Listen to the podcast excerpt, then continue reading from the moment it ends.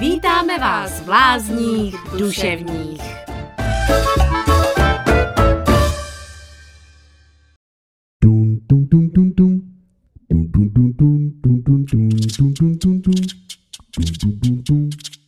Kyblíčkem do hlavičky a neb smím působit, že myslím jen na sebe. Představte si, jste malé dítě, rostomilé dítě, hrajete si pěkně na písku, právě probíhá zábavná tahanice o kyblíček, jelikož si s Petříčkem trénujete svoji odvahu stát si za svým. To je můj kyblíček, ale já ho chci půjčit. Ale já ti ho nedám. Ale dáš, já ho chci. Trénink je v plném proudu a tu přibíhá maminka, vytrhne vám kyblíček z ruky a prásk kyblíčkem do vaší hlavy. Nesmíš být tak zlá na Petříčka. Prásk. Musíš se pěkně rozdělit. Prásk.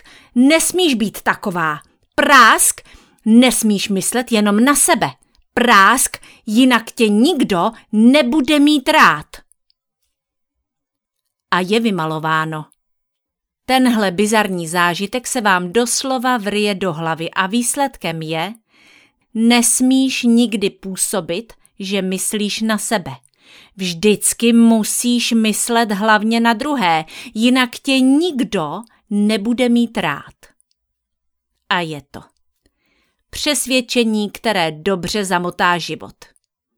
Výčitky svědomí, když chci něco udělat pro sebe, strach, jestli budu vždycky dost dobrá a hodná, vyčerpání z věčného dávání druhým a strach z odhalení, že bych snad někdy nebyla dost dobrá a tak dále.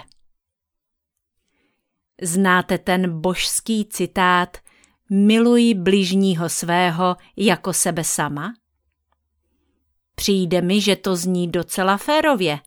50 na 50 jenomže často to máme jinak, tak 90 na 10, v tom hodně dobrém případě 70 na 30. Takže možná by stálo za úvahu dotrénovat tu druhou půlku. Jako sebe sama.